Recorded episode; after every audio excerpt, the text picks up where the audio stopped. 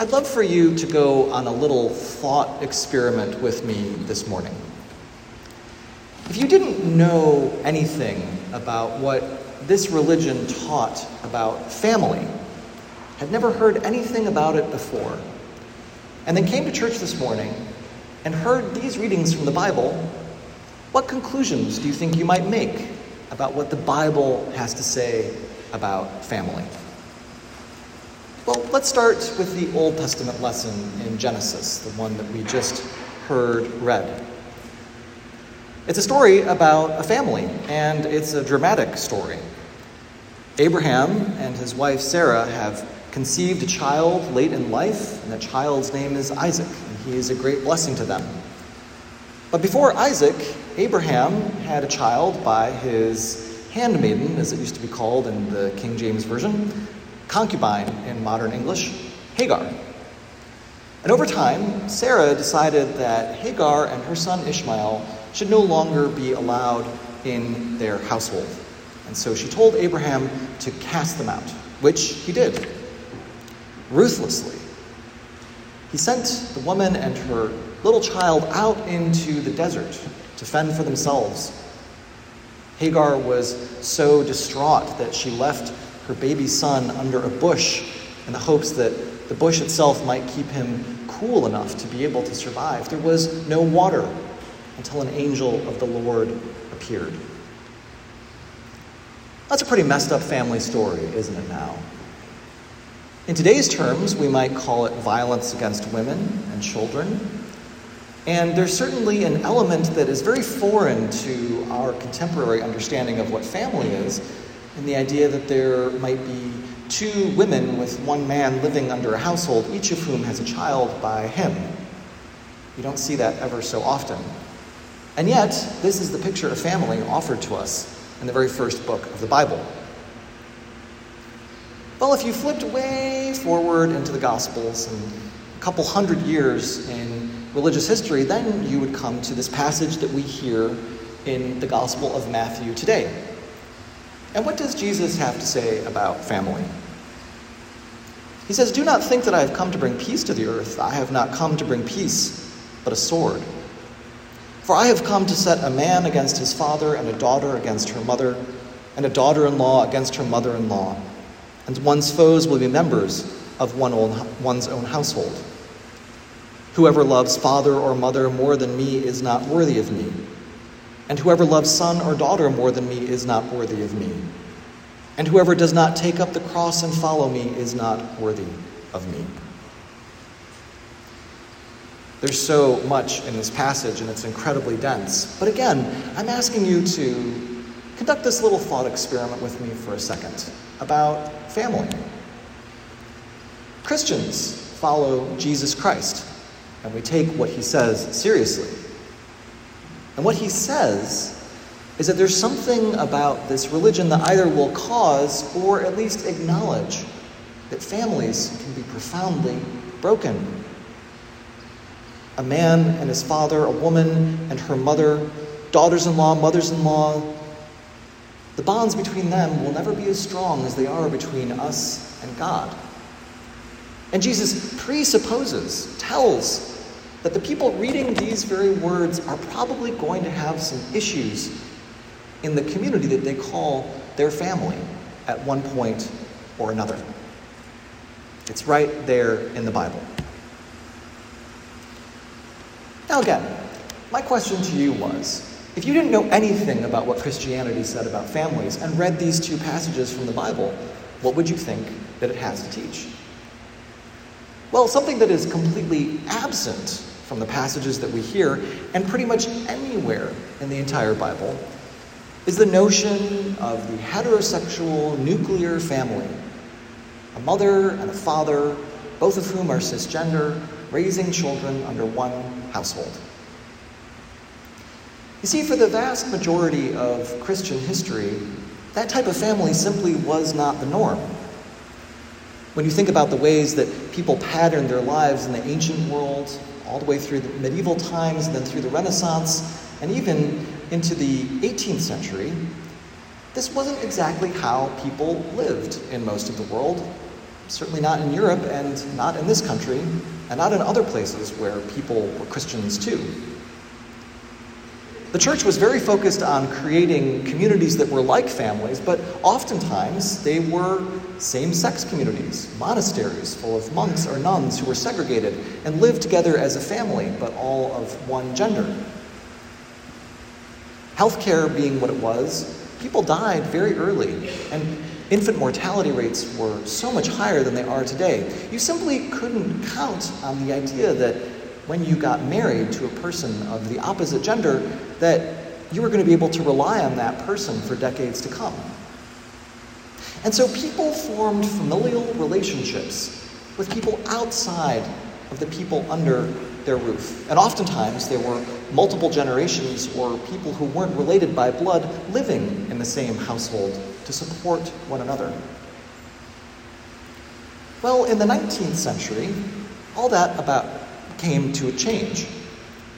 Medical science improved and patterns of life changed. The idea of a one income household where the usually man went out and worked and supported a family became something that was more viable, along with the rise of the middle class in Europe and in the United States. And Christianity followed suit. It adopted this idea of what people call the nuclear family not just as a social reality, but as a spiritual one, proclaiming that this indeed is what the Word of God says. Allow me to read to you uh, some of the doctrine from a very large Christian church, maybe the largest one in the U.S. I won't name what it says. But it says this about family A family is a community of persons, of husband and wife, of parents and children, and of relatives. That's what a family is. And here's a second teaching the family is holy inasmuch as much as it is to cooperate with God by procreating children who are destined to be the adopted children of God and by instru- instructing them for his kingdom. I find it very difficult to justify those teachings based on the texts that we have in the Bible that touch on family. And in my own life, same as the rest of you, I see how complicated families can be. And yet, I truly believe deep down in my heart that God is in all different types of relationships. Relationships that feel like family, even if they don't fit the mold that our society is telling us that they should. Now, if your family looks like a mother and a father with children, raising them much along the lines that this definition of family from this other church talks about it, then blessings. What an amazing thing. But there's nothing about taking a wider view of what family looks like that detracts from anyone else's family. On this Pride Sunday, I think it's really important for us as Christians, as a church, to recognize to acknowledge the way that this idea of a nuclear family is used to justify so much violence and hatred towards so many people. Because the fact of the matter is that not everyone's family looks exactly like that. Perhaps you're not married, or perhaps you're married to a person of the same gender. Perhaps you don't have children or never wanted them. Perhaps you live by yourself in a household of one, relying on a wider network of people who feel like family. Perhaps, in opposition to this definition as it's laid out by this other church, you are transgender or non binary. All of this is sacred. All of these things have God written in them. This definition that I read actually has one phrase that I truly do resonate with. It says, A family is a community of persons. A family is a community of persons. And I think that's true. And I think that one of the great gifts that the LGBTQ community has to teach the rest of the world is how broadly and widely we can define a community of persons as a family. Oftentimes, because queer people are so often rejected by their families that they grew up with, we have to form our own family communities, which so often can be even more nourishing, even holier than the ones that we grew up in. I think that's a tremendous gift to a world that is suffering from isolation, from a lack of belonging, from people living in a feeling that they're not part of a community. The fact of the matter is that God creates families in all different types of forms and sizes. God blesses so many different types of relationships that we have with one another to make something that feels like a family, that actually can be even more supportive than that narrower definition of what a family is. And it's important to talk about this in a church because that's exactly what we are a community of persons, a family. So, if the church is going to be authentic, if it is going to answer the call that Jesus gives us to form families that look different than the ones that maybe we have in our heads, then the church itself must take lessons from different communities, including the LGBTQ community, about what a family can look like. You probably know that this is an Episcopal church, and the Episcopal Church is very proudly, fully affirming of all LGBT people, of our relationships, of our families, of our identities, of our lived realities. We see holiness and we see God in it. And on this Pride Sunday, please know that God loves you, no matter who you are or what your family looks like.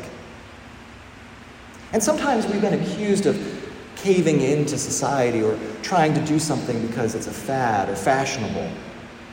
I've even heard people who left the Episcopal Church say that we're doing it just to make ourselves look good. But that's not the case at all. In our church, we believe that in order to actually live according to the precepts of the gospel in this time, it is essential for us to be fully affirming of all queer people. Take a look on this Pride 2023 at how so many rights are being rolled back. There are currently 491 bills in state legislatures that would limit the rights of LGBTQ people. Next week, the Supreme Court is expected to hand down a very important decision that was based on whether private businesses should have to serve LGBTQ people. This will probably serve as a landmark case that will determine the rights of LGBTQ people for decades to come. Why all this aggression? Why all this hatred? Why are people so motivated to take away the rights of someone who isn't like them? Well, I think that part of it goes to this narrow definition of what a family is. And people think that if families are allowed to look different than the way that theirs looks, that there's something that will be taken away from their own family. But you and I know that if love exists in your family the way that it is, no one can take that away. And if my neighbor's family looks different from mine, then bless them. Even if we might not be able to share property together or get along about where the cars are parked and how to deal with the trees, I can still respect them. And there's nothing wrong with the way that their family will impact mine. So it's important in this time, in this place, on this year's Pride, for the church to speak out, to defend the rights of LGBTQ people and especially of trans people who are being singularly targeted for political gain. But it's even more important for us to live out our values. To understand that every single person who walks through the doors of that church should immediately feel the love of God, should immediately feel like they are a part of this holy family that gathers here week after week to worship. We need to continue to be sensitive to the needs of LGBTQ people, but also of people who might be struggling in their own journey with family or perhaps who are nervous to bring the family the way that God has constituted it, that they live in, into this church. To my mind, that's the only way to be a Christian, especially in this day and age. So, friends, happy Pride and many, many blessings to your family, no matter what your family looks like. God is blessing you with rich relationships that can feel like a family and, in fact, are. May that grace rest with you and with your family, now and always. Amen.